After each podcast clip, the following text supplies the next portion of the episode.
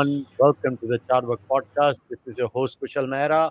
All right, today it's time to have that monthly discussion with Abhijit, and today's topic is the end of Hinduism. Abhijit has selected this title himself, so all the abuses should be directed towards Abhijit and not me. So, with that wonderful introduction, I will hand it over to Abhijit. कैसा है तू? बहुत अच्छा हूँ thank you so I'll tell you why I chose this topic. See, there's a um, quote by Mark Twain. Uh, he said, History doesn't repeat itself, it rhymes. And I think it's very important that we learn lessons from history because mostly what happens is in India, we never do anthropological or sociological histories of other parts of the world. We're too obsessed with ourselves uh, we aren't able to see when other people's experiences affect us or how they affect us or why they affect us.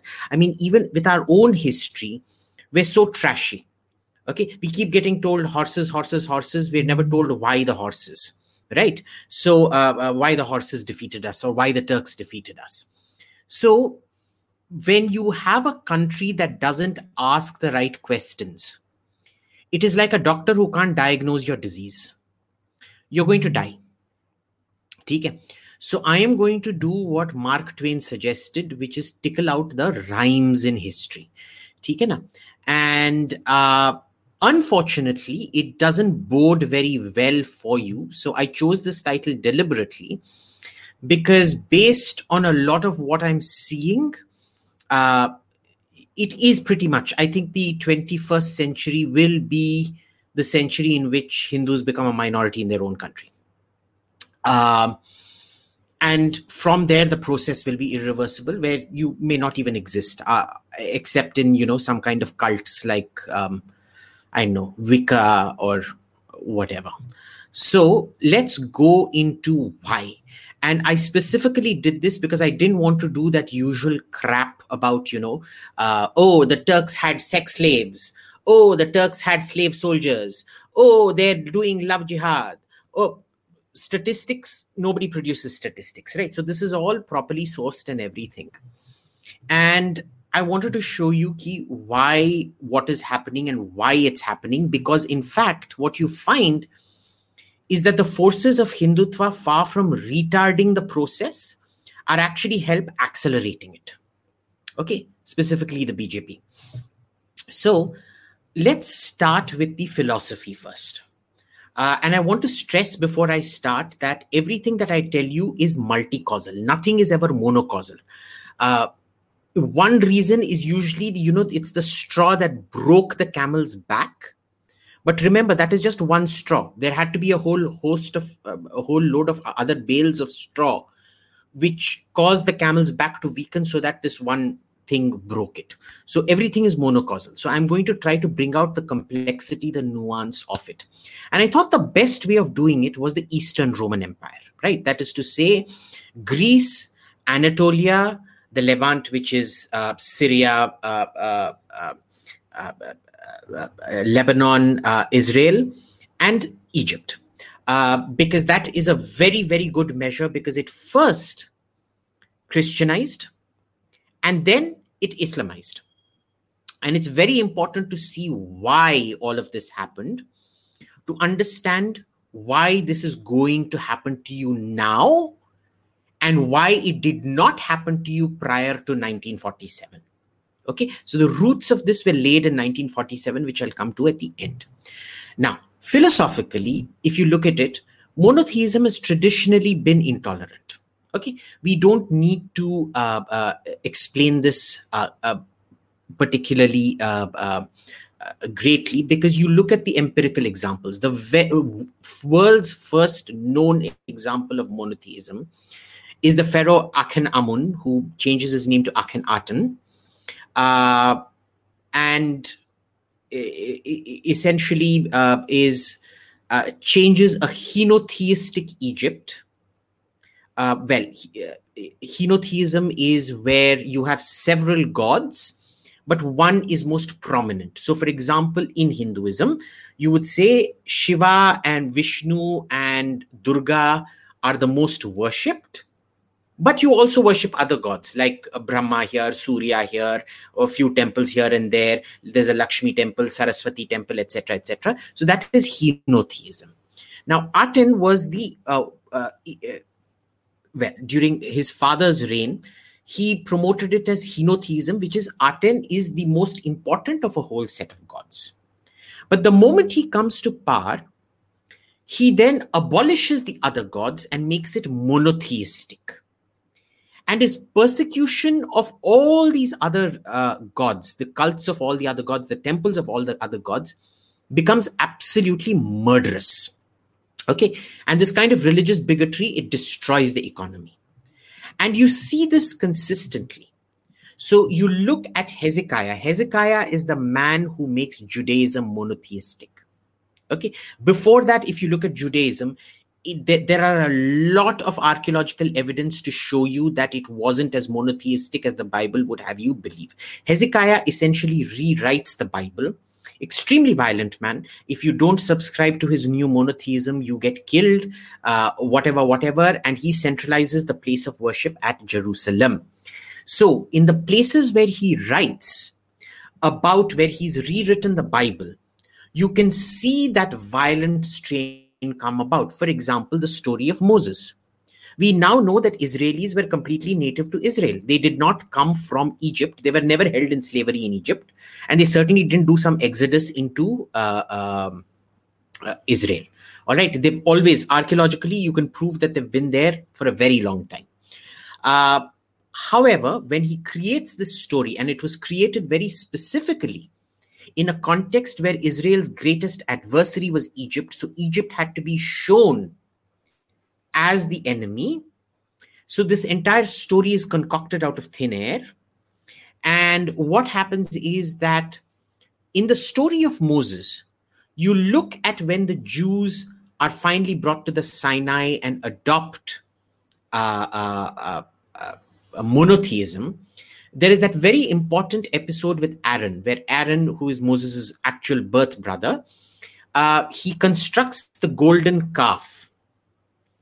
And uh, when Moses comes down from the mountain and he sees that this golden calf has been constructed, uh, he's absolutely furious with the people for idolatry and things. And he destroys the golden calf and he orders everybody who worshipped it to be killed. Okay. And this is pretty much what Hezekiah is doing. He's creating his one God.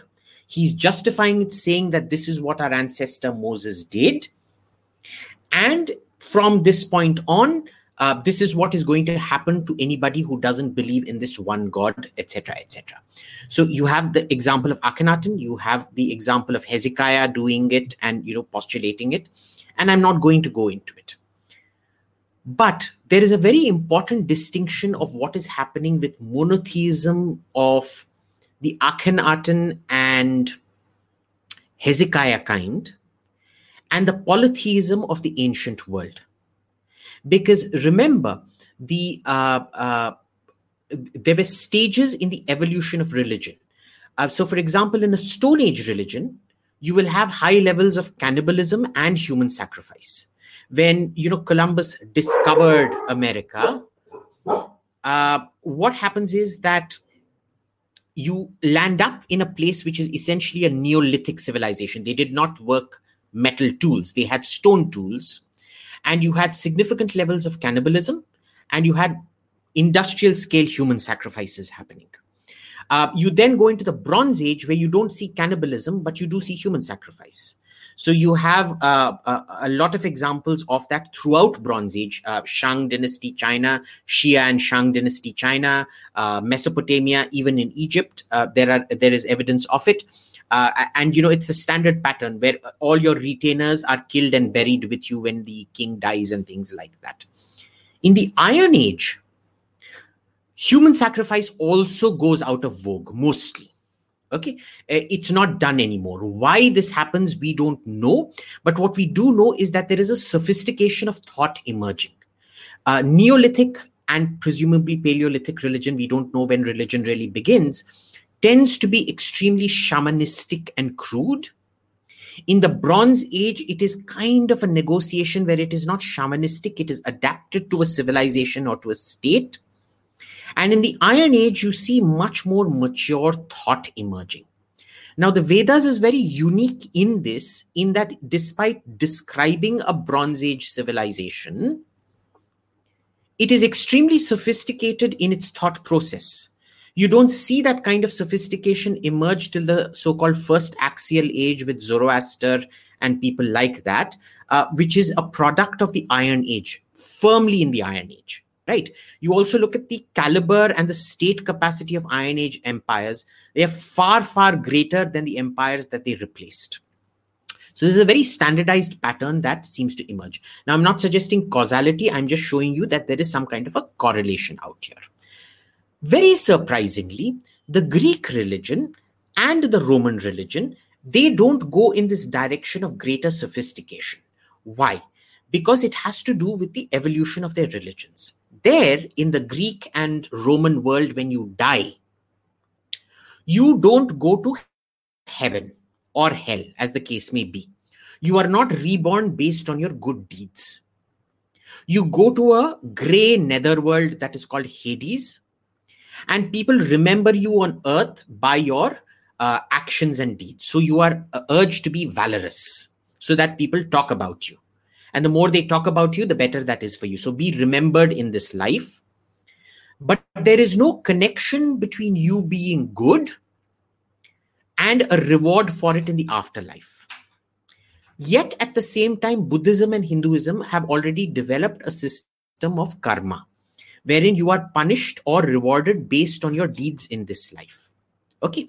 So there, there is a huge diversion in what, what happens in the uh, iron age out here that the eastern religions the eastern axial religions buddhism and hinduism develop a karmic principle the western uh, old bronze age religions they have not been affected by the axial age so far uh, they develop a uh, um, they don't really develop in the sense of uh, intellectual thought they continue the shamanistic practice where the sophistication comes about is the philosophy because uh, uh, they understand that religion is primarily a function of state.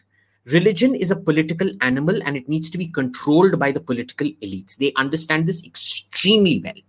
Now, because we invent karma and a system of good and bad actions leading to reward or punishment, you don't diverge philosophy from theology they remain the same. Your philosophy, theology, and things, your mythology, philosophy, theology remain the same. In the West, with Rome and Greece, what happens is you never develop a theology. You retain your shamanistic faith, but the Iron Age sophistication is brought out in terms of philosophy. And this is where Western philosophy shines because there is no reward for good and bad. And therefore, you have to de- develop a philosophical system so that people act in a good way. Right? So, this was the weakness of the Western pagan religions this mythology and philosophy, but not having a theology. Whereas Hinduism and Buddhism develop a theology. Now, understand this. This is the background. I'm not going to repeat it again. You need to keep this at the back of your mind because this is the huge strength of Hinduism. It became a huge weakness for Rome later on, right? The issue, of course, is that when you view religion as a political animal, uh, you you you use it as a political tool to absorb different parts of your empire. So you have Spanish gods coming in, you have Egyptian gods coming in, you have Gaulish gods coming in, when the need arises when you find a priestly cult is too powerful or you uh, they're challenging your authority you try to extinguish it. So for example the romans wiped out the gauls even though so why did they absorb the greek religion and the egyptian religion but why did they wipe out gaulish polytheism? Because the uh, druids were a very potent political threat to them. So they did it largely for political grounds you look at the jews they were never completely wiped out. They used to keep rising up in rebellion after rebellion after rebellion, and yet the vast majority of them consistently resettled in the Roman Empire, and the persecutions were always sporadic. They were never consistent. You rebel, you get punished. After a few years, you get forgiven, and that's about it. Right?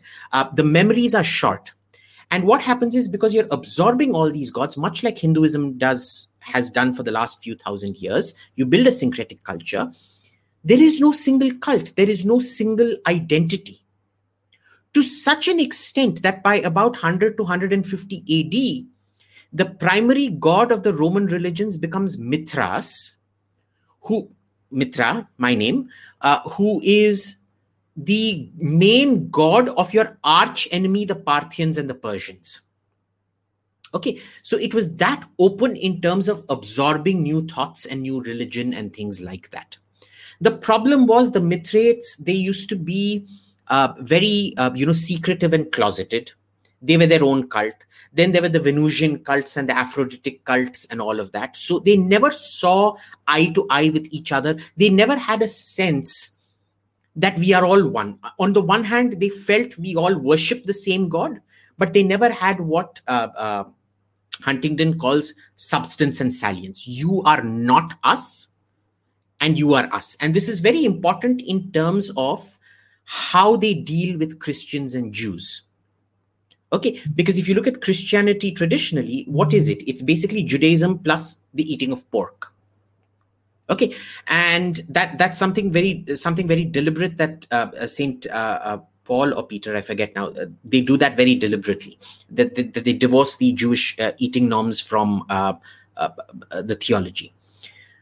Now we have to understand now what is happening anyway i'll come to christianity later. So you you don't have this sense oh the jews have rebelled. It's a bit like the worshippers of Mithras have rebelled. Therefore, we're going to crush them now. We're going to crucify 5,000 of them. And uske baad hum chhod denge because then they'll come back to the fold and whatever. What the Romans can't understand is while everybody in every part of the empire is worshipping the gods, the Senate proclaimed gods, why are the Jews refusing to worship the Senate proclaimed gods? We accept your God. Why don't you accept our God? And this is why you the Roman persecution, even of Christians, was nothing compared to the pagan persecution by Christian Romans later on. Right? Which is why you can have all this atrocity literature, but it it was very common for that time. Uh, but it wasn't a consistent, persistent persecution that happened out there. Now, what happens out here is that you pretty much have this new version of Judaism come about called Christianity. Uh, I'm not going to go into the origins of Christianity, but it's just really important to understand what Christianity is doing at this point of time. In the Roman religion, your rewards, your wealth, whatever uh, uh, is dependent on your personal relationship with God. So it's a lot like your bhakti culture. It is how you honor the gods, how you sacrifice to the gods, and things like that.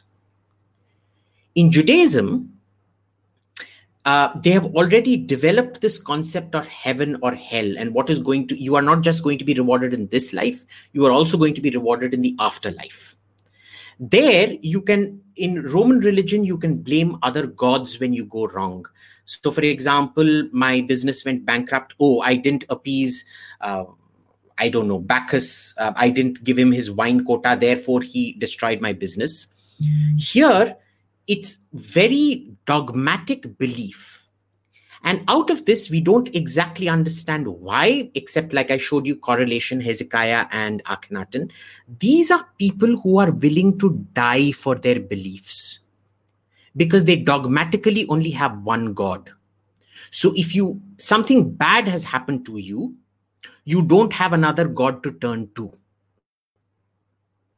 this is one of the explanations for why they turn so uh, uh, why they're willing to die for their beliefs that fanaticism but tell me how many romans or greeks do you know that were willing to die for their beliefs none just like most Hindus aren't willing to die for their beliefs. And this is something Ibn Battuta commented on. Very curiously, he says, the Hindus are very strange. They're not willing to die for their beliefs. And it was the exact same with the Romans and the Greeks at that, and the pagan Egyptians at that point of time. Right? And notice that word pagan, it has a very important uh, uh, connotation I'll come to. Now, Christianity does something very strange. it appeals to suffering and poverty. The message is a povertarian message. Suffering is good.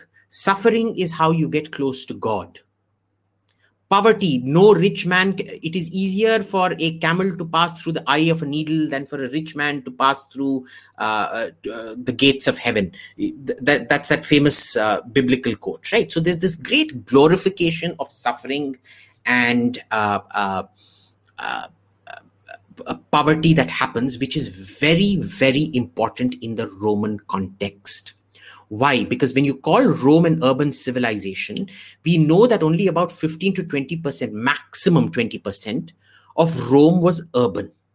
You required an 80% rural population to support that 20% urban population. The other problem became that, uh, you know, Rome, uh, Italy, uh, Spain, the initial conquest, Italy and Spain, had extremely poor soil quality. You won't believe that if you go to Italy today, but it was true. You had a dry farm system where you used to keep a piece of land fallow for two years in order to grow crops for one year. Right? So the breadbasket of the empire were its eastern colonies. Uh, for a variety of reasons, uh, Egypt was really Egypt. The, the province of Egypt was the breadbasket of the entire empire. Their surplus was so great that they could supply the entire empire. Uh, you know, when Egypt, uh, in, in the first, uh, uh well, the second Roman civil war between uh, uh, Octavius and Antony, when Antony cuts off bread supplies, Rome is on the verge of famine. That's how bad it becomes, right? Anatolia is different. So, modern day Turkey, Anatolia is different. It provides you with certain minerals and things. Greece is different. It provides you with oil and certain other things. So, these three were the cash cows of the economy so the oppression was much greater in these three parts Greece, Turkey, and Egypt for different reasons. Because remember, Turkey and uh, Greece don't have as good soil or as productive soil as Egypt does. So it's very different things that they're extracting, but they're extracting. And consequently, when you look at the statistics of population, you find that the in population percentage terms, the largest population of slaves is in Greece, Turkey, and Egypt. Over 30% of the population were slaves. And isn't it surprising that it is in these three provinces that Christianity spreads the most rapidly?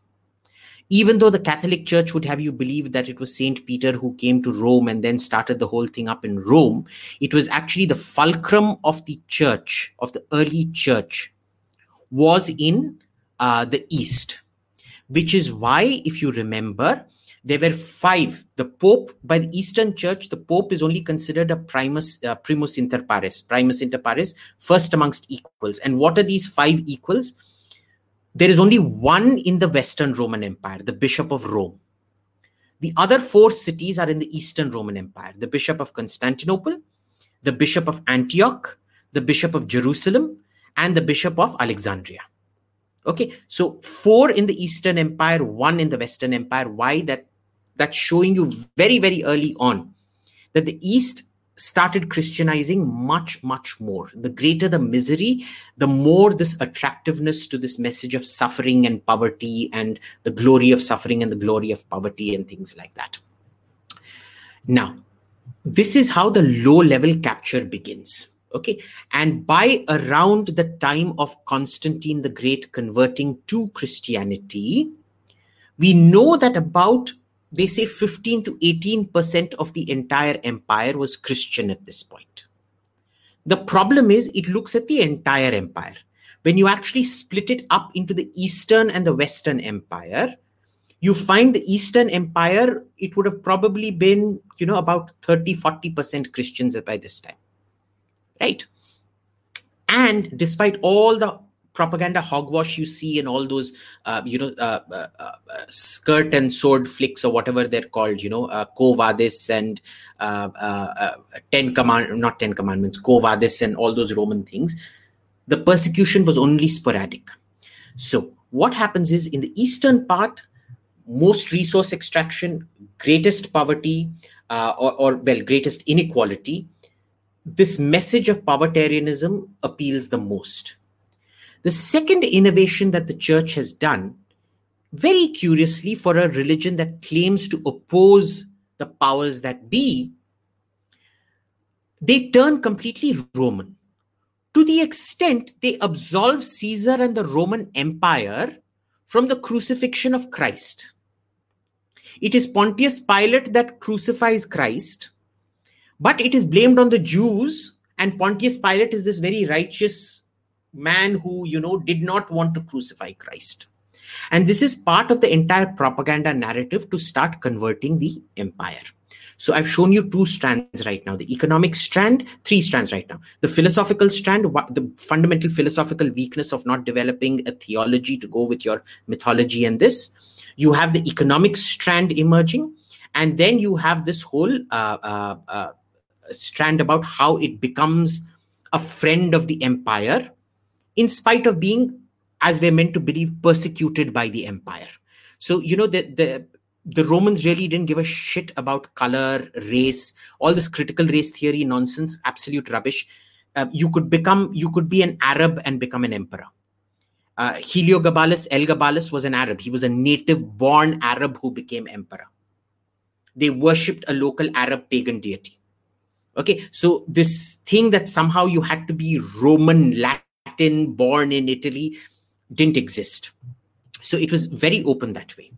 Uh, then what happens is uh, once Christianity comes to power, the entire system changes. Why? Now, Constantine converts to Christianity. He is portrayed as, you know, I'm not really interested. Sabko ghar chalani do. I'm a very syncretic emperor. I allow everything to happen. Not true. Chris, uh, Constantine orders the first persecution of Roman paganism even though, so understand how secure he was sitting in the eastern part of the empire where he knows there is a significant population of Christians, that he can ban certain Roman pagan practices. He can order certain temples demolished, etc., etc., etc., happening out there, which shows you what is happening is that even though the Christians were in a simple majority, they were probably about 30, 35%, may, maximum, say 40% of the population, the rest, the pagans did not identify themselves as I'm Roman religion. They would be like, I'm Venusian, I'm Aphroditic, I'm Zeus worshipper, I'm Mithras worshipper, I'm Toutatis worshipper, something like that or the other. So they never, at no point, do they actually see this as a clash of civilizations, though the Christians, right from the beginning, starting from Constantine himself, see this as a clash of civilizations, right?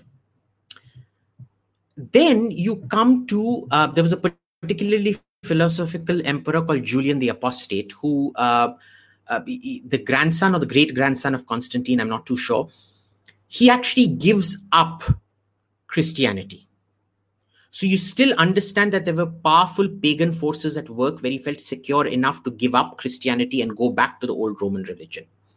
And he basically says what all the great philosophical, the philosopher emperors of Rome, Trajan, Hadrian, uh, Marcus Aurelius, Antonius Pius said, which is this I don't understand this religion. It is so completely bereft of any philosophical value. And we realize that this is where the death knell was because they understood philosophy and mythology. They did not understand the power of theology. And that was Julian's great thing. So Julian restarts the Neoplatonic school of thought. All right. So he still doesn't get it. And this very scary parallel to today's India, where we still don't get what's happening at, at the macro level. Anyway, he dies. His son is a Christian. And this is when the real persecution starts. So it is Theodosius, one of the successors of Julian. This is all happening in the 300s, right, in the 4th century AD. Uh, Theodosius is the first person who orders the large scale persecutions of pagans. Uh, massacres, killings, rapings, seizure of property, everything starts happening. Most importantly, there is the seizure of temples and temple properties Okay, so you do not no longer have a priestly class. The same thing that was done to Gaul, to the Druids, is now being done to the old pagan temples. And that is how secure they had made themselves by this point. Uh,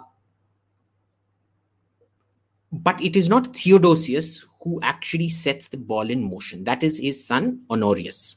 Not his son, I think it's his grandson, Honorius. Honorius becomes Western Roman Empire, and his greatest contribution is he found that just like India, where you know the government passes a, uh, uh, uh, bill in parliament, but none of the babus actually execute it on the ground. What he does is he says, "Listen, buggers, I have killed so many fucking non uh, Christians now, and yet the majority is still non Christian. It's because you buggers aren't doing your work. So I am setting a quota. Unless you demolish so many temples, seize so many lands, kill off so many pagans if they refuse to convert, I am going to hold you babus, you IAS babus or RAS, Roman Administrative Service babus, guilty of non compliance, and I'm going to punish you. You will bear the cost of your province not converting to Christianity. That is the great innovation he comes up with. And from that point, the process speeds up like that. Because everybody in power now realizes that they have no chance remaining a pagan. The emperor is going to kill us. And the East slowly adopts that exact same, not slowly, very rapidly, because they see how effectively it's working and they adopt this policy extremely quickly right uh, but going back to theodosius why does honorius become such a fanatic such an openly blatant fanatic like theodosius now theodosius it was very clear he saw you know the, the empire was under pressure from berber tribes in africa it was under pressure from the persians in uh, the east it was under pressure from the germans in the north so he is sitting thinking, I am expending so much treasure to pay soldiers to fight all these people. And yet, here are some people who are willing to die for their beliefs. I don't have to pay them that much. I have to pay them subsistence, enough to make them survive, but they will fight for their beliefs. And this is what he does. He almost creates a self-financing army in that sense where you do get paid of course. I mean you know uh, uh, no amount of religion and bhakti can overcome not getting paid and an empty stomach. So he does. But he also finds that the kind of fanaticism it breeds is extremely important in maintaining the empire and especially its military strength and this is why there becomes an economic rationale to convert the empire to Christianity because the more converts you have, the more of fundamentalists you have, people willing to die for their beliefs and protect the empire, the empire of Christianity, the kingdom of God, so to say. Okay. This is the uh, revelation that Theodosius has, and Honorius then penalizes it. So, between the economic uh, and everything, now you see all the strands are beginning to connect. This is why everything starts going uh, haywire. Within 100 years of Constantine's conversion, the Roman Empire is now majority Christian, and there is horrific persecution of the pagans. In fact, the very word pagan, okay, understand even the word pagan comes from the Latin pagani, which is a peasant. So they've already removed all the urban wealth of the peasants. Uh, urban wealth have all become Christian. Whatever holdouts remain are in the villages and things like that, and they have been reduced to extreme penury. And uh, sorry, one second. At the same time, what is happening, starting around 300 with Constantine and the emperors becoming Christian, they're also thinking why can't we apply? If people are willing to die for an idea, why won't people stop attacking us if they believe in that same idea? So the Germans, who are the primary threat to the empire, become your primary target for conversion to the empire. And it's very, very successful because the Germans are facing population pressure from the other side. Remember, the Huns are slowly coming in and things like that. So they are facing a Hunnic invasion from the east themselves. The Romans aren't letting them, Huns from the east, Romans not letting you south from the Danube. There's severe pressure on them. Uh, too much uh, uh, uh climate invasion, all of this shit is happening all at the same time. And they're in poverty, they're in misery, they don't know what to do. And in those circumstances, for you to convert to Christianity is natural. But they don't choose the Nicene Creed, they choose Arianism, which is a different. I'm not going to go into the differences between Arianism and uh, the Nicene Creed. That's a different topic. They overwhelmingly start becoming Christian. Now, understand what is happening. They're being pushed out their, their traditional lands, or not pushed out, there's significant population pressure or climate pressure, whatever, for them to move south. It is whole populations moving. They need land.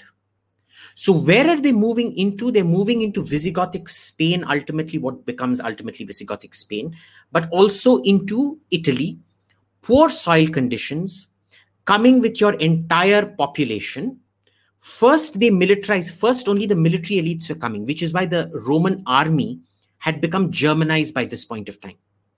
And the German demand was like you accept the Greek Eastern nature of the Eastern Roman Empire, the Latin nature of the Western Roman Empire, you need to accept because most of your troops are German who are doing all the dying for you as auxiliaries, that there is a Northern Empire which is German. Right? Uh, which they staunchly refuse. The, the Romans are like, no, you're barbarians. We're not going to change you, even though most of the uh, Roman military chiefs at this point, Stilicho and people like that, are complete Germans, pure German. Okay. Uh, uh, born, brought up from Germanic tribes, Fritigern, Alaric, all of them, they all serve as Magister Militum, which is to say field marshal of the Roman army at this point. So when Rome finally falls, I bet you 99% of our viewers would have read that in 410 AD, when Rome is sacked, just a few years after the death of Honorius, when Alaric comes and sacks Rome, that this was the pagan uh, destruction of the Western Roman Empire. Absolute rubbish. Alaric was a Christian.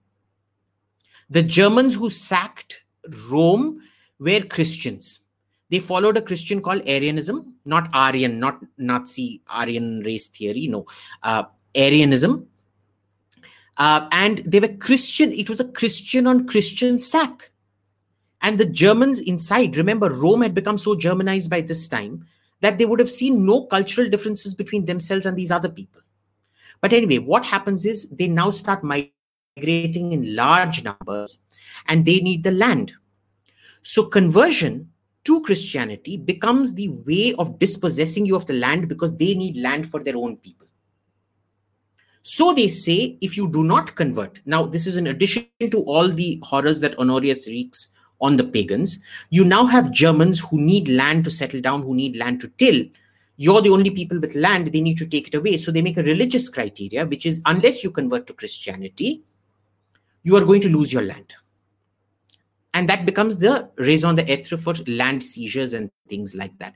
Notice the consistent theme out here the economic deprivation that is happening to pagans. First, their temples, and their uh, because remember, temples are systems of social support.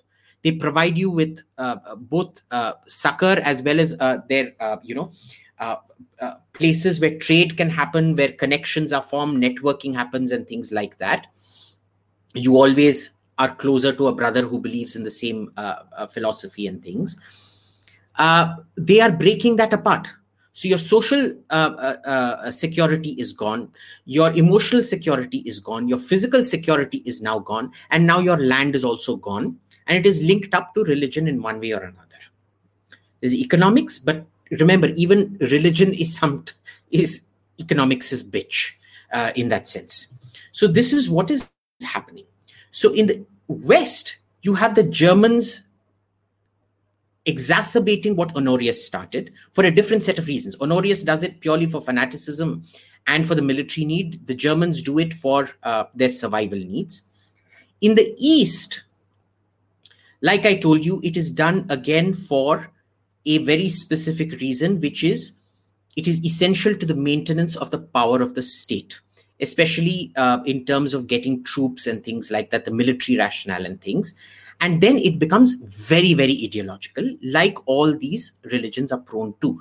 But the primary driving factor is the military rationale behind it and the sheer poverty that uh, you know the, the, sort of philosophical cap the theological uh, uh, tri- the triumph of theology over mythology in that sense okay so this is the uh, uh, thing that's happening simultaneously out there. Now why did the pagans resist? First is that they didn't perceive a threat. Like i said they thought tumhara bhagwan hamara bhagwan sub uh, like you know ram and rahim are the same kind of nonsense. Uh, there was uh, uh, once the persecution starts under Honorius, well, technically under Theodosius, but becomes effective. So Theodosius started the permanent persecution, Honorius perfected it. Okay, so uh, it then becomes a permanent state of war that you're living in. Okay, convert or die, convert or have your property seized and there are Christian mobs because remember, the first converts were all the poor people, the children of slaves or the extremely deprived and things. And the greater your deprivation, the more you are prone to mob violence. So there is also a kind of mafia tactics that come in. Anybody wants to seize your land. And you see this during the Middle Ages. It's much better documented during the Middle Ages, where, you know, when a local lord didn't want to pay off his loans to the the Jewish moneylender. He claimed the Jewish moneylender uh, killed and sacrificed a Christian martyr child. And then they, he'd start off a pogrom, kill off the moneylender and his family, so the debt would be wiped out. So, what you see out here is this economic resentment bordering into violence, and the state either not enforcing its monopoly on violence or being tacit in that because it suits the national goal it's beginning to sound awfully like somebody we know, don't we? Um, somebody who sits through riots uh, which happen in the Red Fort and uh, uh, uh, uh in uh, Shaheen Bagh and does absolutely nothing. That's why I'm giving you this lecture, by the way. and where was their la- and their institutions are gone. Their systems of social support are gone. Where was the last stand of the pagans? where did they you know like gandalf says you shall not pass and he puts his staff down where was the last stand of the pagans? Zero. Zilch. None. They were like frogs being boiled in water. They didn't know what the hell was happening. They didn't know how to counter it. Okay. And this was the standard reason. So i'm going to end this here because this is how rome was christianized. Now how did the Eastern Roman Empire, I'm going to leave Greece out of this now. I'm only going to talk about Anatolia, which is to say modern day Turkey, the Levant, so Syria, uh, Lebanon, and Israel, and Egypt, Islamize. Now, what we need to remember is, and there is a lot of literature on this, to show you that Muhammad wasn't just like Hezekiah concocts Judaism out of thin air, or well, not out of thin air. There's a lot of theological basis for it, but anyway, uh, what you know as modern day Islam comes about because of the Abbasid revolution. Okay, Muhammad was one of the traditions that Arabs drew on uh, in the 600s. Then you have the Umayyad Caliphate. And by the way, the Umayyad Caliphate converted no one to Islam. Um, I won't say no one, but they didn't convert too many people to Islam because they were essentially a rentier people. They wanted extraction, extraction, extraction. We want you to pay the jizya. We are the military elite. We are not going to give you power. We are going to keep taking money from you. And they had a very strict caste system. If you weren't an Arab, they were Arab supremacists. If you weren't an Arab, you weren't fit for office. If you weren't an Arab, you just weren't good enough. If you weren't one of the tribes of Arabia, you were not going to go anywhere in life Okay, and so very quickly the Umayyad Empire, uh, uh, the Umayyad Caliphate falls very very quickly, and the Abbasid revolution comes in. And this is very important for us to understand that as Islam, as you know it, is one, the creation one and entirely the creation of the Abbasid revolution against the Ottomans, uh, uh, against the Umayyads, not the Ottomans, sorry. What is so curious about the Abbasid revolution is that it starts off in Persia, Arab leadership, but uh, uh, and remember the Umayyads wanted taxes, so they didn't convert. They these people want to convert. Why? Because they want troops. They want a new loyal mercenary corps. So they're willing to convert. And the heft, the foot soldiers of the Abbasid revolution are Turkic mercenaries. Uh, we've spoken about this before the Iran Turan concept, and I think the Turkic invasions or one of those things. But the Iran Turan concept, so Turan Turkic people, form the backbone of this entire revolution they become the military elite. Right? So, what is happening out here is that you have Turks who have started coming into first Persia and then ultimately go to Anatolia. Now, why are they coming in here? In what form are they coming in here? If you go to Iran, you see their soil quality is extremely poor. They're overwhelmingly desert or extremely arid it's only in the north extreme north that you have uh, great greenery and uh, things like that uh, so you have complete populations moving and like we saw about germans in italy when populations move you need the land and what happened to uh, Rome, uh, roman pagans in uh, italy because of the germans you now see happening to zoroastrians in iran so remember, it wasn't the Arabs who converted Iran, it was the Turks who converted Iran. Turks coming in, the need pastoralist horde meets arid land, large tracts of arid land, perfect for pastoralism for them to graze sheep, meets new religion which promises them political power, bang. It's all your jigsaw puzzles are all getting solved out in one shot, right? So what happens is that you see the confiscation of land, and the Zoroastrians keep getting poorer and poorer and poorer. Uh, these guys benefit from the wealth of Persia and the Persian Empire. Well, it's not the Persian Empire anymore, but they become so powerful. Turkic military elite, the uh, tax base of Persia, uh, seizure of lands from Zoroastrians and things like that.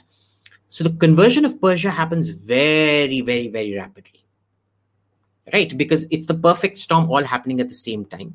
And it's it's bizarre because the abbasid revolt is essentially a social justice mo- movement. It's like black lives matter or in that case it was turkic lives matter. It was literally just that. It it, was exactly turkic lives matter or non-arab lives matter that's what it was uh, and it does a complete institutional capture now we need to understand why Iran and Anatolia. Anatolia happens in the 1000s, so there's another two, 300 years for it to happen. But it's the same rationale. Poor quality land enables the movement of people who are accustomed to a pastoral lifestyle dependent on poor quality land. If it is highly agricultural, you can't turn farms into sheep grazing it doesn't make sense because agriculture gets you more yield than pastoralism.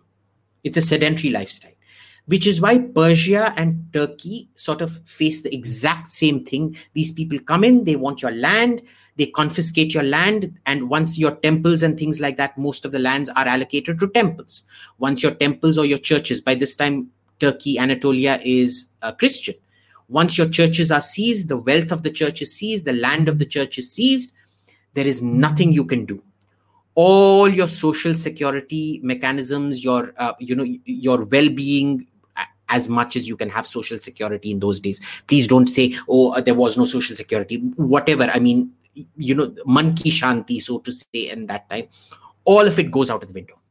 Your education systems go your networks go so you won't uh, you don't have trade uh, uh, you can't do trade with uh, anyone anymore because they will stick to their own uh, biradari and things like that. All of it goes.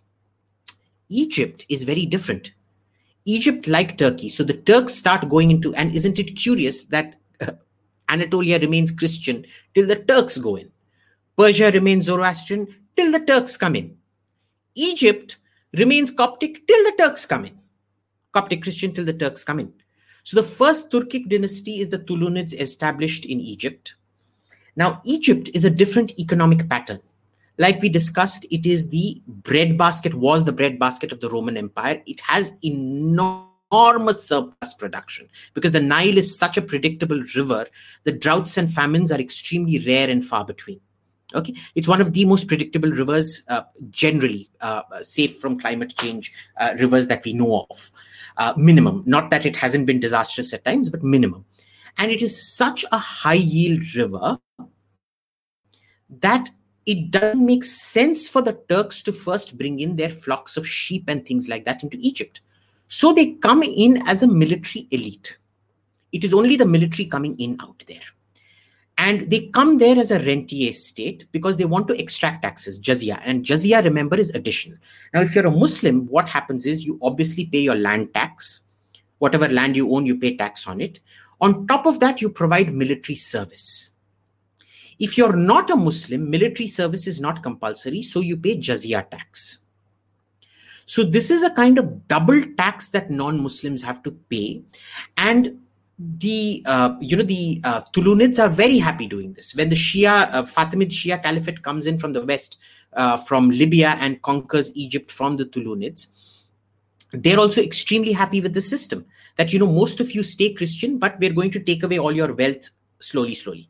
The same thing happens in India. Uh, uh, uh, the same thing, by the way, is happening. Well, I'll come to India later. Anyway, so what happens here is they don't want to convert you. The economic need to convert you does not exist. Quite the reverse. They want state revenue. They've got the military elites, they've got military migrations happening. They don't need a military force, they need your revenue. And then, boom, what happens? The crusades start in the 1000s, the Crusades start. In uh, the 1200s, the Mongol invasions start. And these become a massive threat to Egypt. Because remember, Egypt is a superpower at this point.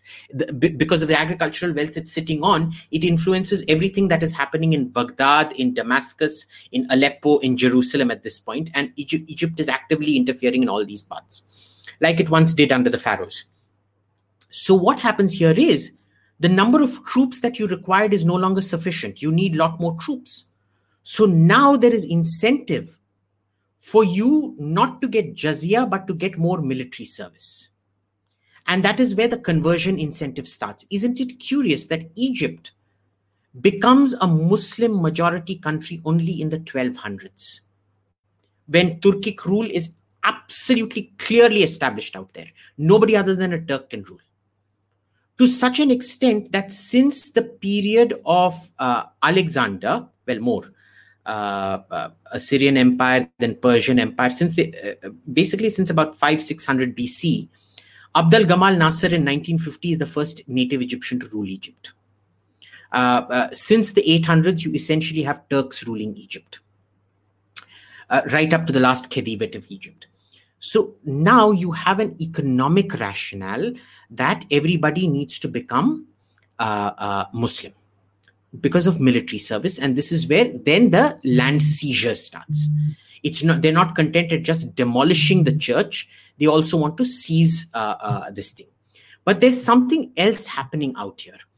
When Islam, when the Abbasid revolt happens, notice the iconoclasm movement in the Eastern Church in the Byzantine church doesn't start till not when the Arabs become a threat, but when the Abbasid revolt really picks up. And they see that they're going on losing to people who refuse to put a face to their God.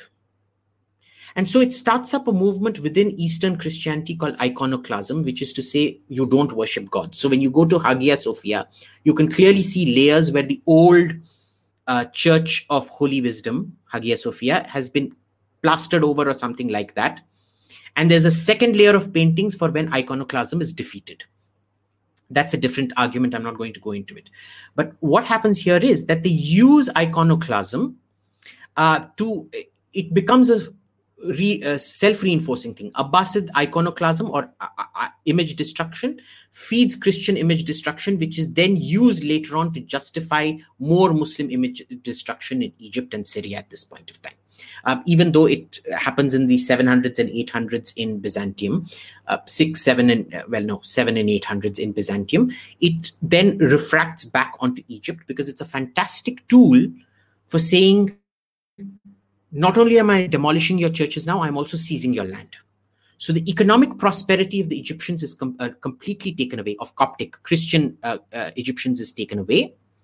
And you are, uh, uh, uh, temples are, your, your churches are demolished. So remember, church demolition by itself doesn't destroy a community, but seizure of its lands and wealth does destroy the community because of the way the entire pre in, uh, pre industrial uh, agricultural biradari system works. so this is very important. Now what happened in india prior to 1947 starting with the turkic invasions? We had very rich land you know uh, along with ukraine and poland india has the highest percentage of arable land anywhere in the world. 48 to 52% of our land is arable so, like I said, it doesn't make sense to bring your entire population, your Turkic nomadic pastoralist population down here. So, like we said in the horse video, if you saw, that is why we couldn't breed horses. Understand, it was the same reason that we could not breed war horses in this country that Turkish populations did not move into this country. So the loss of the war horse meant the protection of Hinduism. And that is why the horses should be sacred to you. It is precisely because we could not produce horses that we managed to survive as a Hindu state. Because had they come in large population numbers, you would have been wiped out because the entire economics of conversion would have changed. Now, what is happening is only a military elite, mostly men, are coming out here. Okay, violent military men. Some of the elite women are coming, but mostly it's only an elite military class coming. They are not bringing in their sheep, they're not bringing in their people they are coming here to seek rent from the land.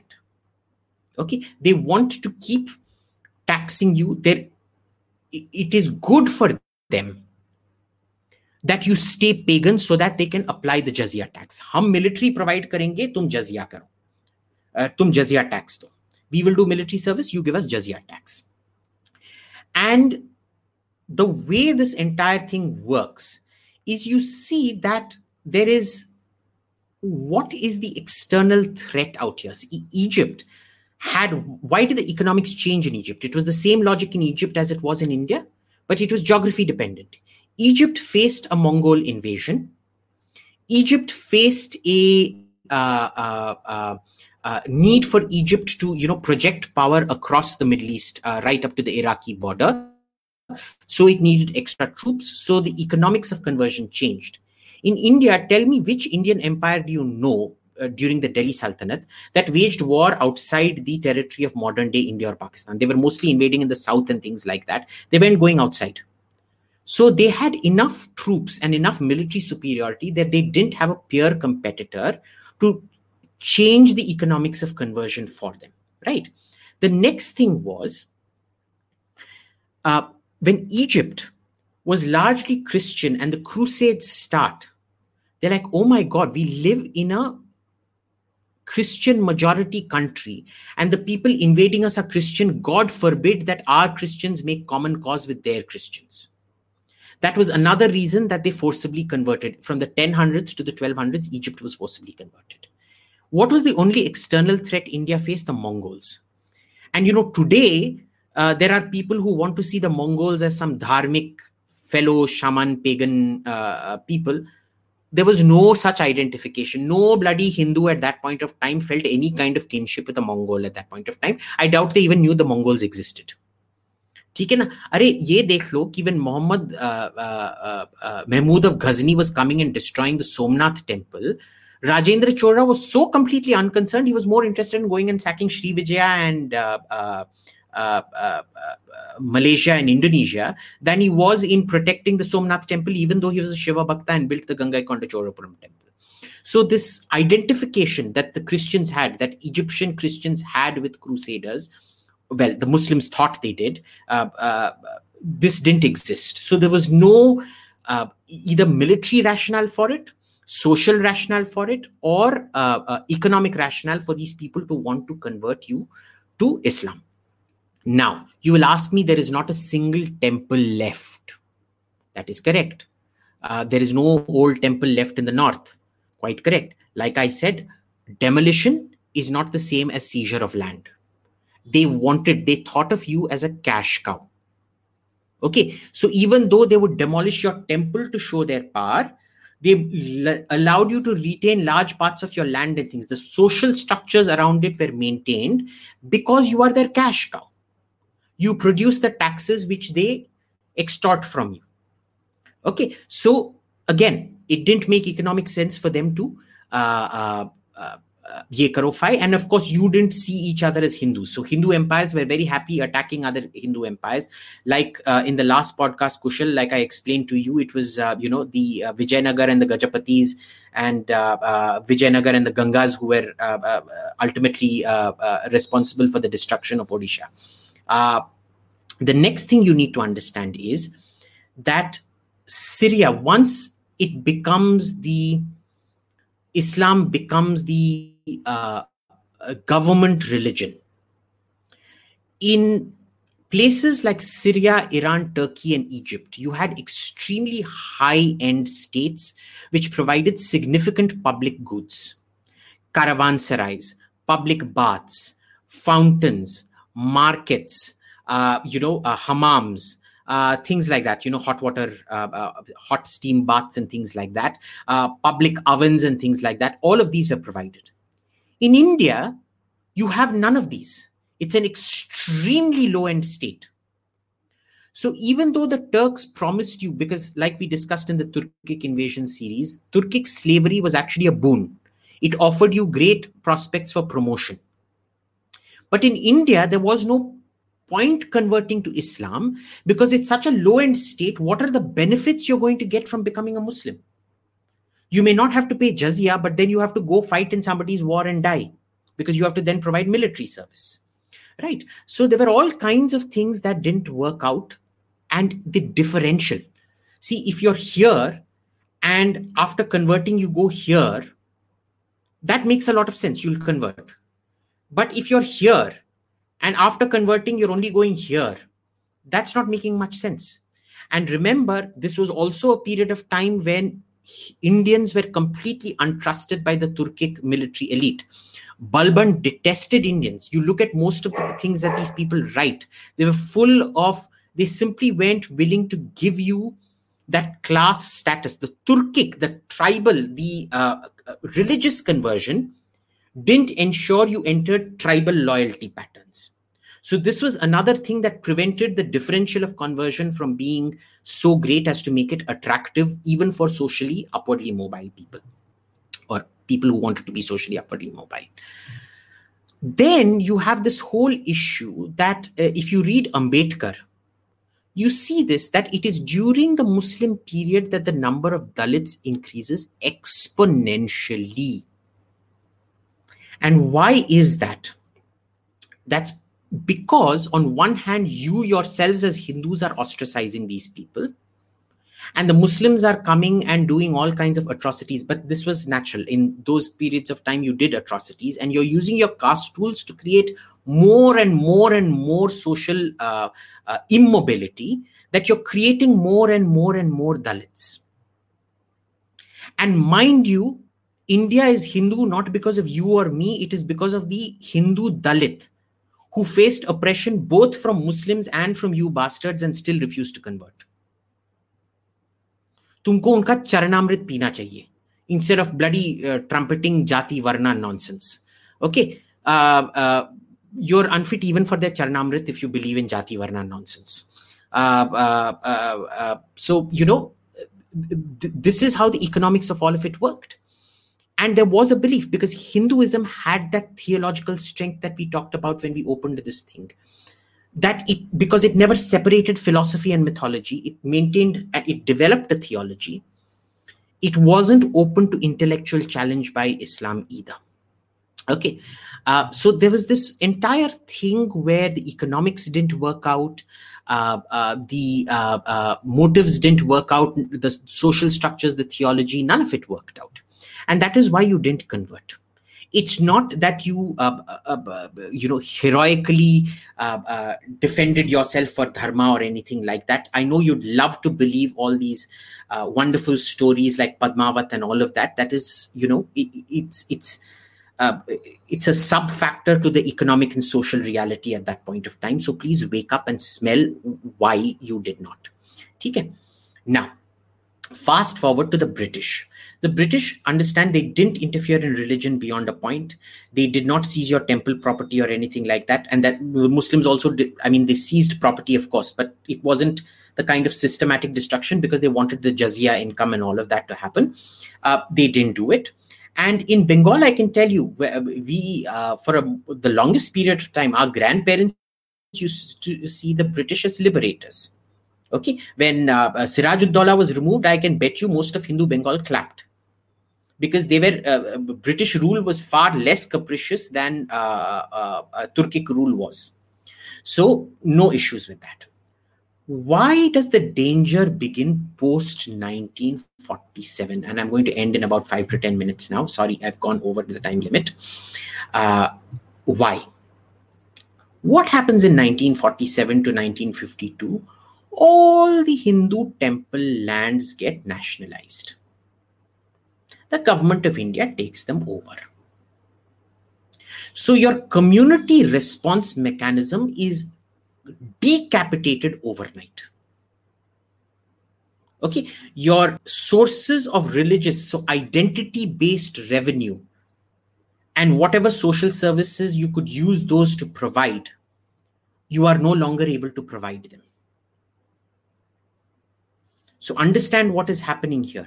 The same thing that happened in Rome, in Constantinople, uh, Rome, the Germans, Constantinople with the uh, uh, uh Christian Roman emperors, uh, with the Seljuks in Turkey, and with the uh, Turks in initially in Persia and then in Egypt. Exact same economic rationale sets in here you don't have the community response mechanisms left. You have been, th- this is almost a decapitation blow for you. No community can survive that. Okay. Second, what happens is, like the discriminatory re- uh, legislation brought in uh, by Honorius, in well, not entirely like Honorius, uh, privileging only Christians in positions of power. What happens out here is you give a monopoly on social services to certain minority sections. So, schools, and in an information age, education is gold. Minorities can set up schools at will. Majority community requires all kinds of clearances and whatnot to happen. So, hospitals, schools, colleges, they're all set up by Christian bodies and things like that. So if you were a low end state where you know the benefits of conversion during Turkic rule weren't that great, maximum here, suddenly what has happened is you're still a pre-industrial third world low level shithole, but suddenly there is a community which is able to provide schooling, hospitals, all kinds of things for you. Uh, that differential just increased this much and because all your land was seized, your ability to respond to it reduced this much. Okay, so the differential has now become this big. Okay, then what happens is because this differential has become big, there is povertarianism and a lack of hope. And what did we discuss in Rome? Who did Rome appeal to the most? The most oppressed and extorted and extracted out of. So that message of suffering being glorious, of poverty being uh, uh, next to righteousness and all that, it appeals even more to the people who have been dispossessed. So now you have even eroded your theological strength. Okay, because poverty, you can't think about points of high theology. Poverty, you're concentrating on food. You don't know where your food is going to come from. You're not going to think of Shiva, Vishnu, Brahma. So even your theological rigor in combating Christianity goes down here. And what happens now is because the education gap becomes so much, the education, health, they're all interlinked, you know, uh, uh, better health, better education, all of that, uh, better social services provided by the church, and all of that, and your inability to provide the same for your own means that because of the education gap, these chaps have a much better messaging system you even now you look at the bjp and the rss they're stuck in 60s 70s jargon. They're unable to macro they're unable to abstract they're unable to come up with anything even remotely sophisticated. Usually when a bjp chap starts talking about sociology doesn't matter if it's a minister or a prime minister you go cringe where was this fucking idiot come from? Okay so the, the level of sociological anthropological illiteracy in the bjp and the rss is it's really it's scary. I know you chaps think it's a joke but understand it is the idiots who don't do stem who ultimately because of their hatred of people in stem end up controlling the world. Hate is the biggest driver. Okay? And it is this kind of you know pathetic knowledge of sociology that is going to screw us over. Then what happens is so, this is the Christians in India that I've been talking about. This is the trajectory of the Christian growth in India. In Islam, what is happening, and by the way, incidentally, one other thing is that when your education system, you create this uh, uh, uh, uh to counter it, you then create reservation. So much for OBCs, so much for SCSTs, and all of that there is nothing to verify that you haven't converted. You could be a Christian. You could have converted to Islam. Is there any verification process or notification process that you have converted? No. It is your SCST certificate is based on if your parents are SC or ST. So as it is, the difference is so much. And now, because these people can double dip, they get both the benefits of being part of the church and the social services of the church, plus because there is no verification mechanism they can also dip into what is re- required for you. So they also get the benefits of reservation. So the gap just became this much. It's now off off the charts. You can't see my the top of my hand and the bottom of my hand. That is the differential right now.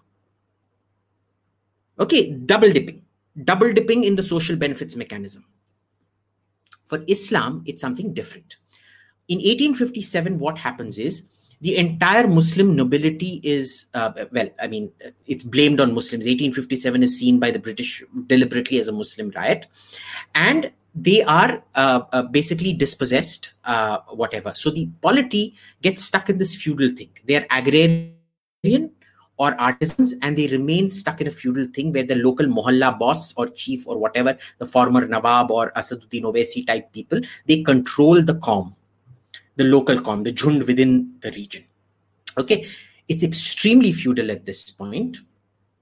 The rentier economics of not conversion don't apply. So now it moves into theology. When there is economics preventing you from converting people, the economic rationale has now been removed. You are not the landowners anymore. So now you fall back on ideology, which tells you to convert. Okay, you have to convert. It is a religious duty now. So you've set the roots for fundamentalism. Okay.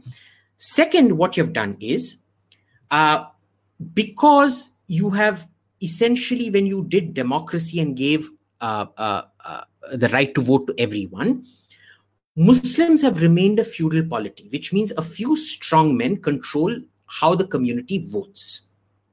It is in his interests and his community's interests to expand the size of that vote bank. So you just incentivized him to convert more people in order to expand his reach and his power.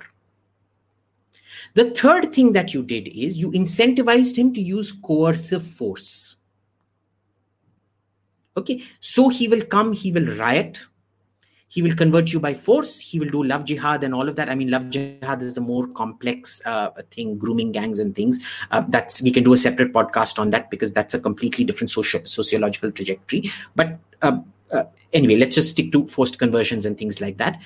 You've effectively incentivized him by the electoral dynamic to force people to convert.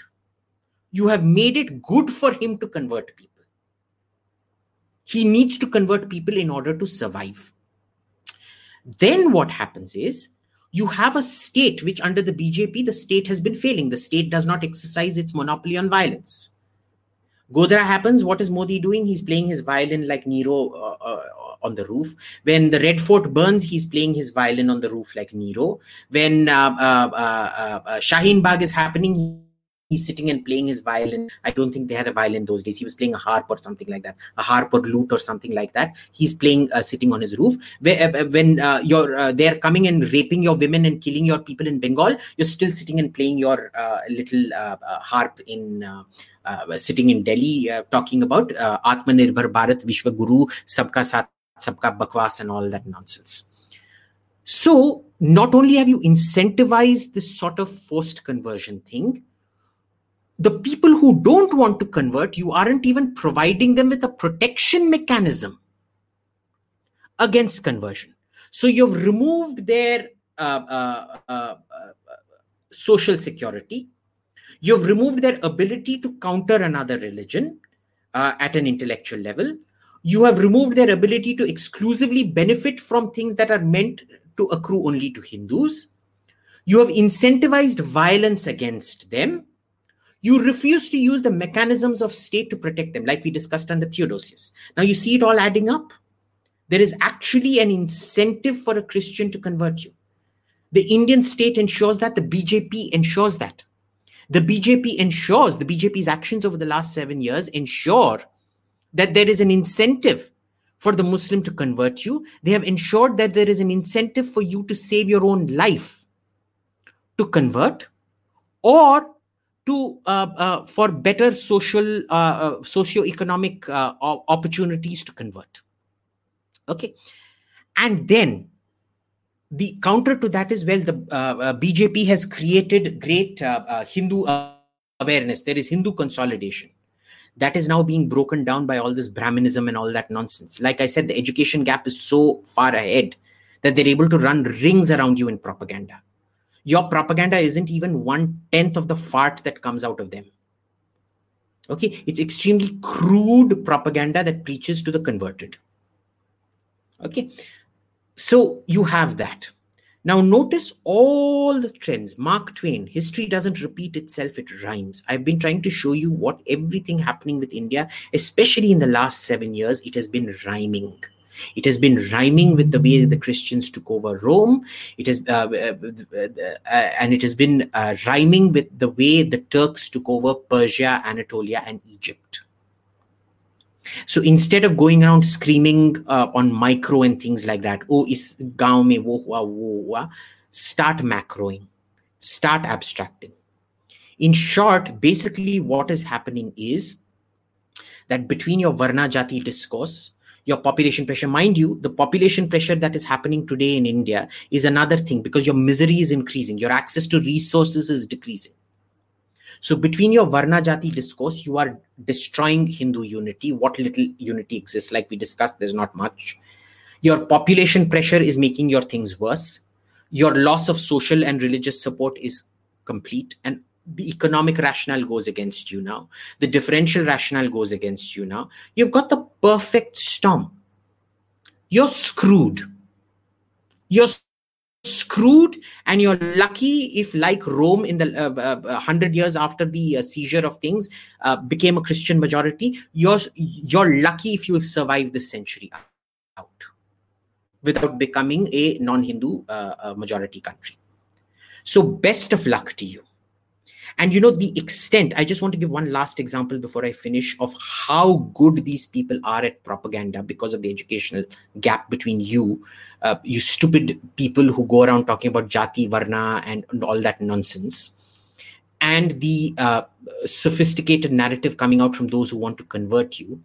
The supreme court today prioritizes written traditions which is to say of the book the Bible and the Quran, over oral and cultural traditions, which is what most of Hinduism is based on.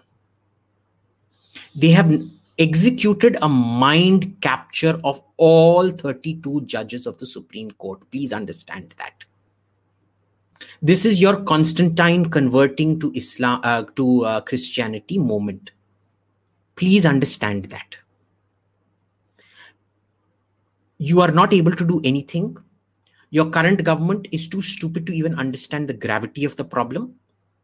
They're historically clueless. Their idea of history is restricted to if uh, the Rama's Pushpaka Vimana was actually the Boeing 787 or the Airbus A350.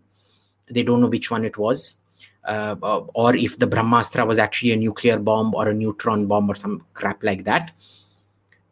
This kind of sophisticated history, you, if you tell them half the words I just used to you, they won't even understand that. They're that stupid. Please wake up. Okay, and stop all this bullshit you people do, you know, uh, talking about all kinds of nonsense without focusing on the macro. Start focusing on the macro now understand what is happening to you and why it is happening to you post haste now you need hindu temples returned to hindu control post haste now you don't build more temples you start building schools and hospitals Post haste, now you demand that SCSC certificates will have to be countersigned by your local temple who will certify that he is a Hindu, he or she is a Hindu, and has at no point of time strayed. And I can confirm, in fact, that this person keeps coming to religious class and uh, worshipping uh, uh, at uh, temple and things like that. Do that now. Okay and stop all this nonsense about Vishwaguru, Atmanirbhar Bharat, and Man Ki Bakwas and uh, Sabka Saath Sabka Bakwas. Okay, so so here's the thing. Uh, abhijit has shared a lot of views. Now uh, i'm i have agreements on some i have disagreements on some but i'm not going to share my disagreements one bit because when i do a podcast it's never about my views. It's always about the views of the guest. And i want to make sure that as many as possible viewer questions are answered because at the end of the day you know it's about uh, these live streams are only about the guest and the viewers so i don't want to make it a situation where you know i ask a question to abhijit and then we do that. It's unfair on the live viewers.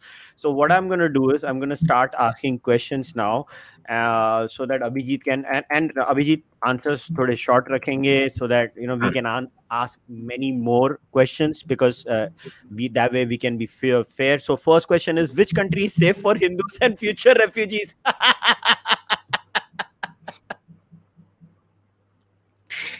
Uh, uh, none. None. You literally have nowhere to go. Uh, because uh, of intersectionality, these people got uh, uh, uh global Islamism, got onto the intersectionality bandwagon. Uh, you are now nowhere.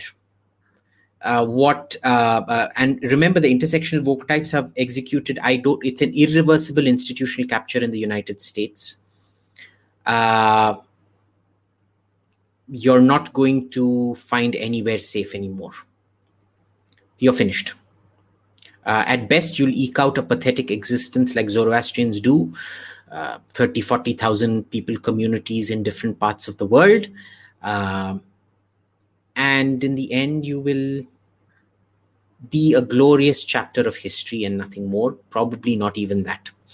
Uh, if right. you Abrahamize. No, no. So uh, let me um, read the question. So somebody has asked, uh, Abhijit, let's flip the sides. Uh, can you see the Hindus becoming Abrahamized and the most ruthless and intolerant religion known to mankind? No, because then you destroy what's unique about Hinduism. What you do is understand from the French state how to apply the law, how to apply equality when the state see it's very simple things required. Why does the state control hindu funds but no other funds? Return that. Why are minorities free to start up institutions as they wish but ma- majority is not? Demand equality on that. Why does the state not use its monopoly on violence? Why does it not uh, shoot rioters? And why does it not protect people who uh, uh, are victims of rioters? Insist on police reforms uh, why does the uh, Supreme Court keep privileging uh, uh, uh written traditions over oral uh, traditions? Seek judicial reforms. I can tell you right now, I don't want anything to do with Abrahamism. If you want to go ahead and become an Abrahamic chimpanzee, go ahead. I will not. So this is actually you've answered the next question too. The next question was uh, Article 25 to 30 is against Hinduism. Judiciary and government will not change or abolish. What can Hindus do to build and save these? I think you've answered that. So catch, catch your BJP parliamentarian by his balls and keep crushing them till he goes and develops the gut. He should be more scared of you than he is of his prime minister. Your prime minister needs to be scared of you. All right. So the next was what is the possible reason behind Hinduism being able to survive onslaughts when other contemporary religions got wiped out? That's a very good question, Abhijit. What onslaughts? That's what I've been trying to tell you. The onslaughts were dictated by economic reality. So that's what I've been explaining over the last two hours. Was I not clear about it? What part did I specifically leave out in all of it? Destruction is not seizure. Okay? Uh, population movement is not the movement of the elites. Okay? Uh, uh, uh the economics of conversion don't uh, survive. What do you think i've been speaking about for the last hour and a half? Sorry was i not clear? Did it cut out?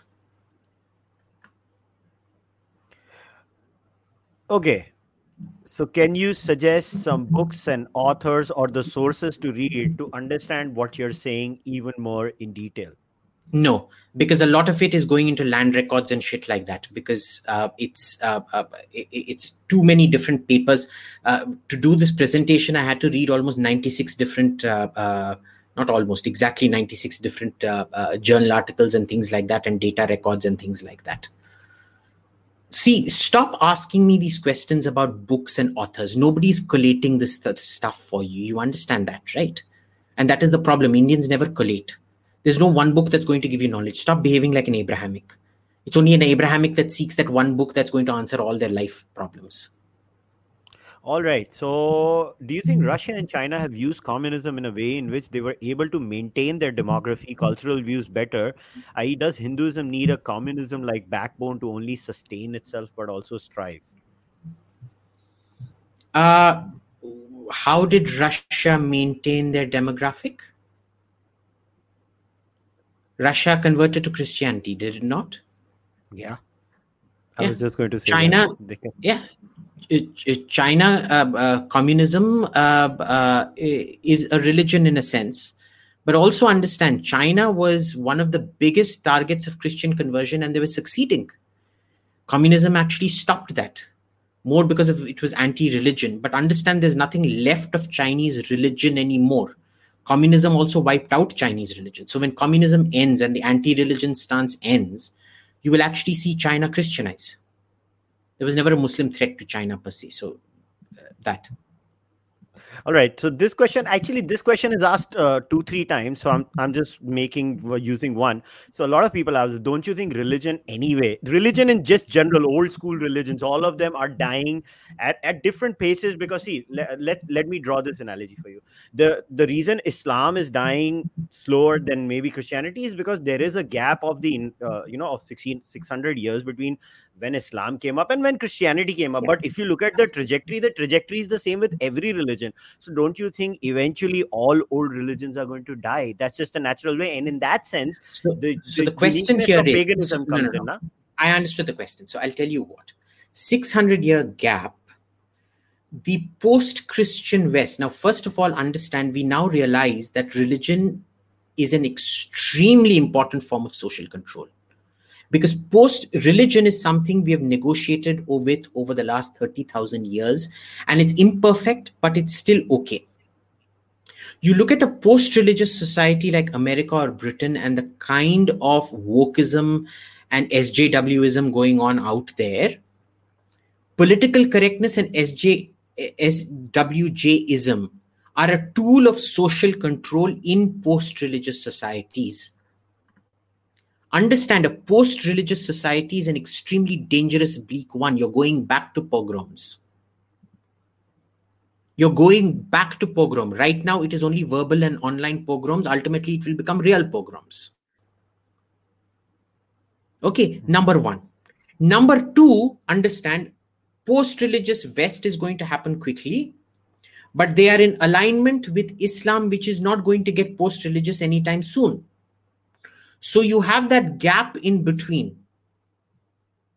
So unless you are basically willing to wait to first get Christianized, because remember, third world Christianity is very different from first world Christianity, or Islamized, and then wait for Christianity to become post uh, uh, post religious in the West, is a product of industrialization.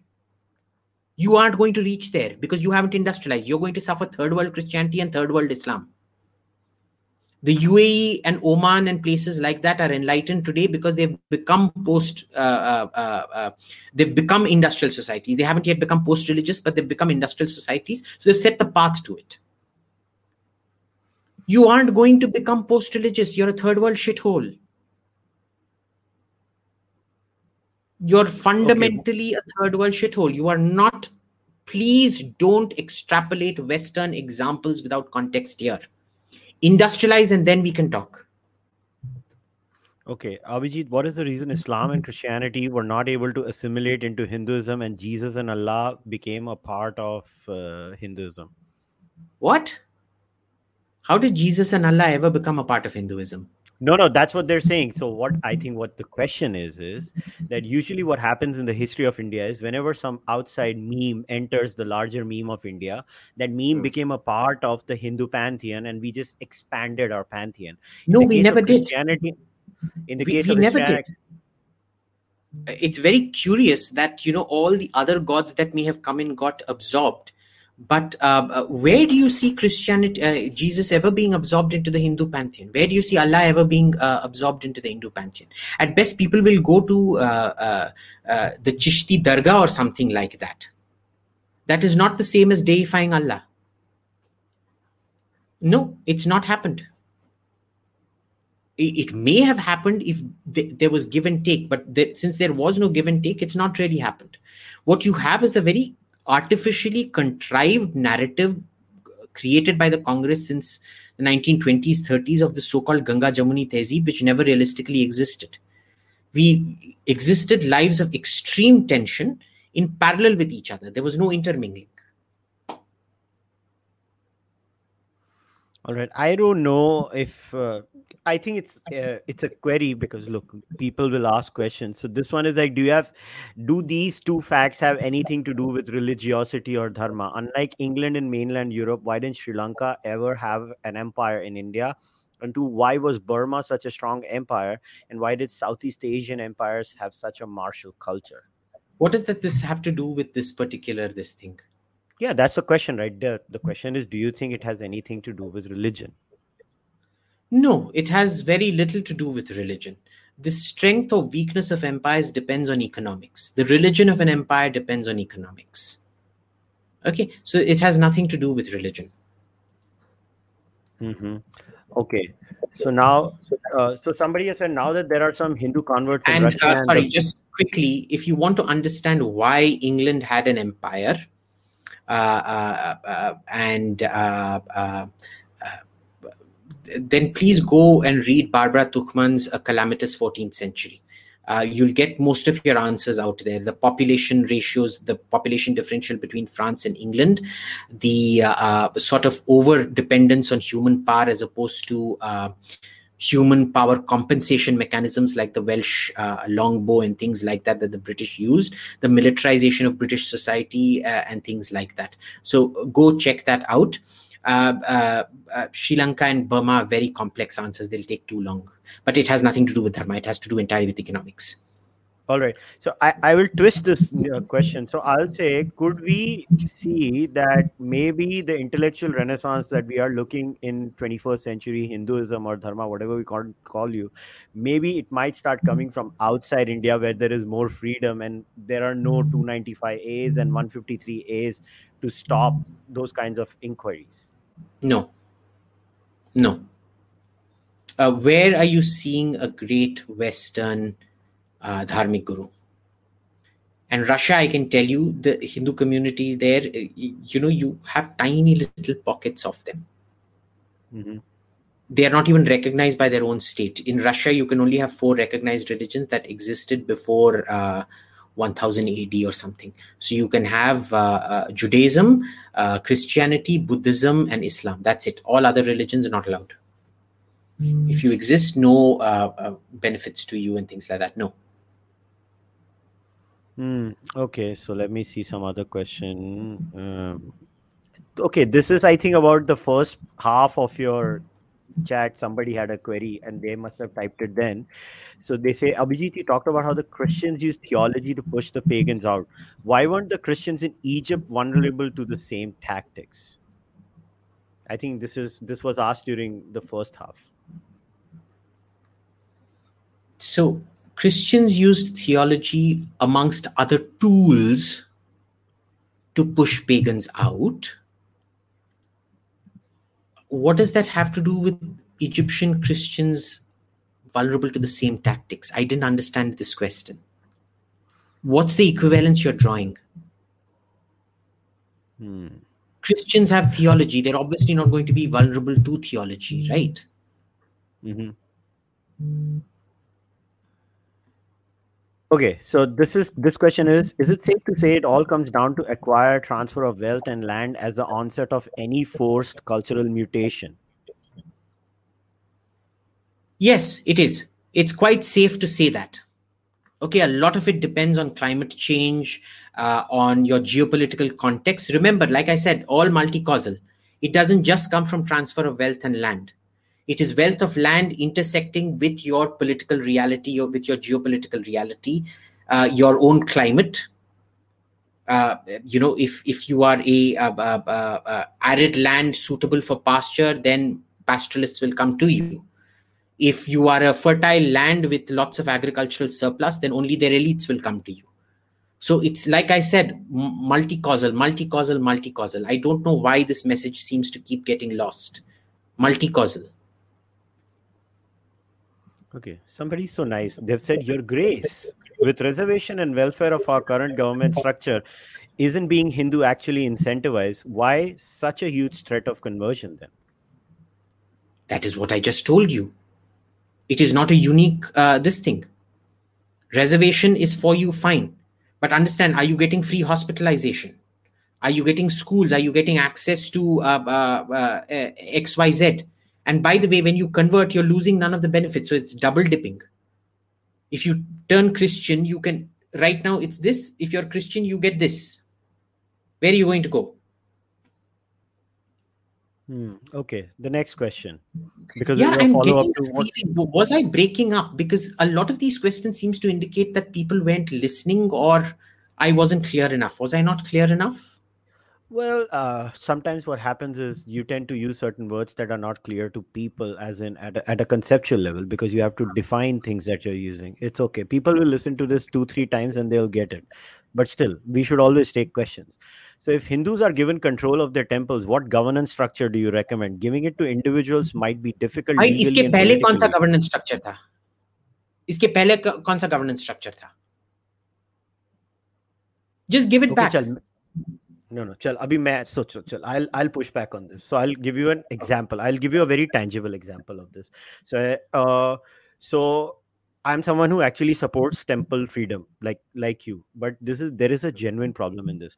So there are some big temples right? So when it comes to a big temple a big temple under government control is a loss making proposition for hindu dharma and the temple itself because uh, temples are driven by economics too and when it comes to a big temples jinki manyata zyada hoti hai they tend to have a lot of pilgrimage and unki hundi ki collection and other peripheral activities or other donations to the temple etc etc tend to be a lot more but i'll give you an example hinduism's strength is not just big temples see hinduism is a unique religion which has some abrahamic traits but is also decentralized at the same time now what happens to 100 small temples so I'll, now hear me out pura mujhe sun now small temples may not have a very big hundi collection because small temple hai sirf पांच गांव के लोग जाते होंगे now they need government support now if we free them and government doesn't support them they will die isn't that a loss to hinduism? Okay. No it isn't and i'll tell you why. If you look at the net collection it's enough to sustain you. Balance of the big versus the small. Because each according to their own means it will rationalize. You understand? You can then if you want create a structure to uh, uh, you know set up uh, uh, Hindu Charitable Endowments Board, comprising the top Hindu industrialists of uh, India, who then decide, who apportion and decide where the revenues are going to go to and rationalize the revenues. Create uh, uh, uh assured uh, college admissions for the children of priests, assured uh, school admissions for the children of priests okay uh, uh, which will come about because you're setting up hindu uh, uh colleges and things like that. Uh, uh, you you then set up you know hindu hospitals and things like that the social support mechanisms. Get the industrialists get a board of industrialists to run it for all i care. Okay this is too funny this question. Abhijit should i move out of india by studying mihir sharma in your words? I feel very insecure. Yes you should you should. Because at least abroad, you may lose your religion over the next hundred years. In India, you'll probably get slaughtered. what happened to BJP workers in Bengal is ultimately going to happen to you by the end of this century. Get the hell out. Hmm. Okay, so this is a very interesting question. So, so let me ask it. Which religion would you take on between Islam and Christianity in India post Hinduism?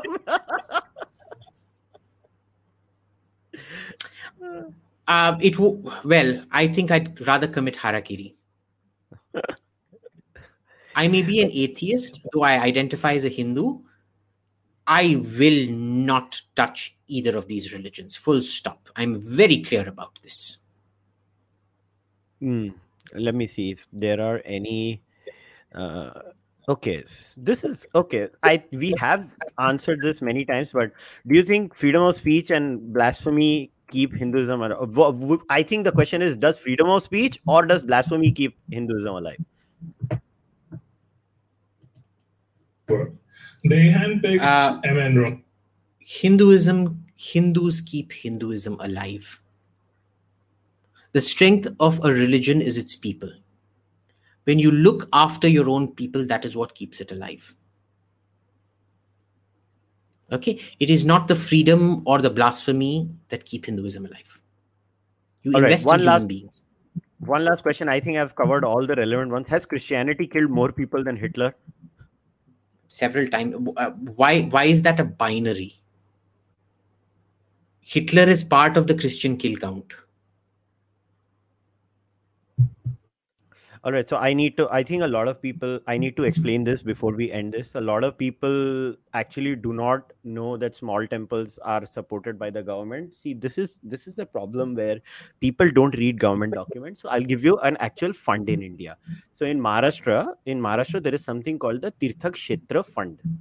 Now go and study what happens in Maharashtra. It is called Tirthak Kshetra Fund. How much money was allocated during the BJP government's time and how it was allocated, what it did to the small mm-hmm. temples. This is my problem. Look, I'm actually reacting to the live stream right now because see, people give emotional arguments. I don't give emotional arguments. I give factual arguments and i am telling you every state government has different schemes now i am willing to concede that not every state government might have it but maharashtra does and it it actually now that fund is totally at the discretion of the state government. Now the bjp government put money in the tirthak kshetra fund. Now i don't know if the mahavikas aghadi is going to put money in the tirthak kshetra fund. That is a valid question that i'm willing to accept but just to inform uh, everybody over here there are such funds that are actually helping small temples because they just don't have that kind of a collection to sustain themselves in the current model because big temples still sustain themselves purely off of their daily collections. It, it, uh, my going through of revenues seems to indicate that collections vastly outnumber the number of temples that need to be supported number one number two there is a hesitancy to give because nobody i i don't give to temples. I uh, slip it because you know a priest taking something from a uh, uh, this thing is liable to criminal uh, whatever. So i slip it in when people aren't looking. But as a rule i never give to temples because i don't want that money going to the government period. What you can do is you can do it as a tithe like the way germany does it if you're an uh, if you belong to the protestant church there's a certain tithe that goes to the church from your uh, pay and things like that, you can do that. What's preventing you from doing it? In which case, you also get privileged access. So, for example, let's say the um, Cha- assume there's a Chanakyapuri Durga temple. Okay, if you are a devotee of the Chanakyapuri Durga temple, you have a tie to the Chanakyapuri Durga temple when you uh, uh, uh, uh when your kid wants to go to school they get special privileged entry into the uh, chanakyapuri durga temple school. When you want to go to college you get special reserved entry into the chanakyapuri durga temple college. Tithe it. See it's no, no point saying that you're hindu when you're not going to give to your temple I am an atheist, but I will still put money in the hands of priests because I need it. See, that temple is reassurance for me. It is the temple and Hinduism that ensure that I can be a gay atheist man in India. So, th- th- there are a lot of systems of dealing with this. Tithing is one of them. But understand, irrespective, if you're going to continue to be a backward economic shithole with slogans substituting for an economy and economic growth, if not now, if not in the next 100 years, you're going to get finished off in the next 500 years because you don't know what the dynamics then are going to be. Okay, so it is all based on continuing wealth. It's not enough to go pray to Lakshmi. Your economic policies are the most anti Lakshmi policies. Every economic document that comes out from the government is a spit on the face of Lakshmi. It is a perversion. It is it, it is a kabbalistic satanistic worship of uh, dardreshwari okay that was that that line was really interesting. Okay you know what? I think we've covered as many questions as were possible because the questions are never ending and a lot of them repeat in their statement. So so here's the thing guys. So we will end today's discussion. Now uh, i had many questions myself for abhijit but you know what? Uh, if we started doing that we would go on for one hour now i'll do this and uh, this is because like i said i always want to make sure that Abhijit gets to speak the most, and then you guys get to ask Abhijit the most questions because this platform is always about the guest and the viewers. My my views, I can always give my views later on. So I will respond to Abhijit in a monologue and i will respond to again using my understanding of psychology anthropology sociology and political uh, political uh, working over the years.